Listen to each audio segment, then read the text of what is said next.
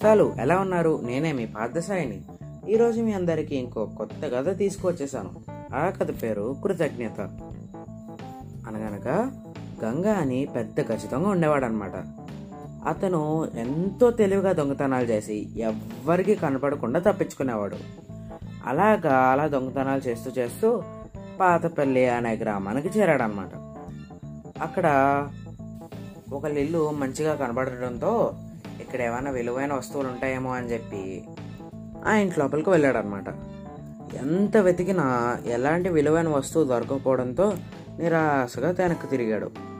వెనక్కి తిరిగేటప్పుడు అతను ఒక చప్పుడు చేశాడనమాట ఆ చప్పుడు విని ఎవరు? అని ఆ ఇంట్లో ఉన్న ఆయన గట్టిగా అరిచాడు. అప్పుడు వెంటనే ఆ గంగ అతని దగ్గరికి వెళ్ళి ఆ ముసలాయన దగ్గరికి వెళ్ళి మెడ మీద కట్టిపెట్టి ఇంట్లో విలువైన వస్తువులు ఏమైనా ఉన్నాయో చెప్పు అని అన్నాడు. చూడు బాబు నా దగ్గర ఇప్పుడు ఏమీ లేవు. ఉన్నదంతా దానం చేస్తాను నాకు పేరు తప్ప ఇంకేమీ మిగలలేదు అన్నాడు. నేను అసలే మంచివాడిని కాదు. ఏమీ లేవంటే ప్రాణాలు తీసేస్తాను అన్నాడు గంగ. చావుకి దగ్గర పడ్డవాడిని చంపితే ఏమొస్తుంది? నా ధనం అంతా దాన ధర్మాలకు ఇచ్చేశాను ఇచ్చేసాను కావాలంటే వరదయ్య అలాంటి వాడని చుట్టుపక్కల గ్రామాల్లో ఎవరినైనా అడిగితే ఎవరినైనా చెప్తారు అన్నాడు వరదయ్య. వెంటనే ఆ గంగా చేతిలో కత్తి పడేసి వరదయ్య కాలు మీద పడ్డారు. వరదయ్య ఆశ్చర్యపై చూస్తూ ఉన్నాడనమాట అయ్యా నన్ను క్షమించండి. పాతిపల్లి వరదయ్య అంటే మీరని నాకు తెలియదు మీరు చేసిన సహాయం వల్లనే నా చెల్లి పెళ్ళి జరిగింది. మా అమ్మ కూడా చెప్పింది. దొంగతనం నేరంతో కొద్దిగా శిక్షలో ఉండడం వల్ల మిమ్మల్ని చూడలేకపోయాను. మీ పరిస్థితి ఇప్పుడేంటి ఇలా అయింది అని అన్నాడనమాట ఈ వయసులో ఏ తోడు లేకుండా ఎలా ఉంటారు?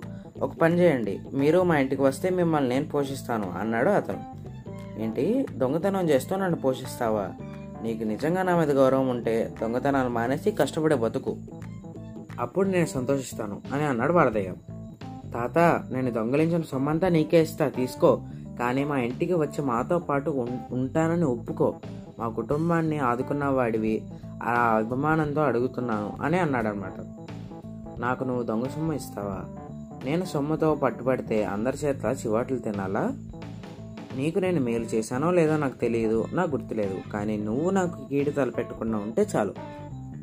అసలు నాకు డబ్బు మీదే ప్రేమ ఉంటే దానాలు చేయకుండా ఆస్తంతా నేనే దాచుకునేవాడినిగా? అంతెందుకు?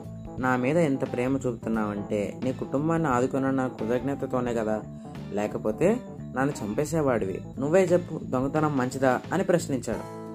ఆ మాటలకు అతనిలో కొద్దిగా ఆలోచన మొదలైందనమాట క్షమించమంటూ వరదైనా వేడుకున్నాడు. తర్వాత దొంగతనాలు మానేసి కష్టపడి సంపాదించుకున్నాడు. అంతేగాక ముసలివాడైన వరదయ్యను తన ఇంట్లో పెట్టుకొని తనని రుణం తీర్చుకున్నారనమాట అయితే ఈ కథలో నీతి ఏంటంటే మనం ఎప్పుడు ఏ పని ఏ పనైనా కష్టపడి మన కష్టార్జితంతో చేయాలి. ఇంక ఈ కథ సమాప్త నేస్తాలు మళ్ళీ రేపు ఇంకో కొత్త కథతో మీ అందరి ముందుకు వస్తాను. అంతవరకు సెలవు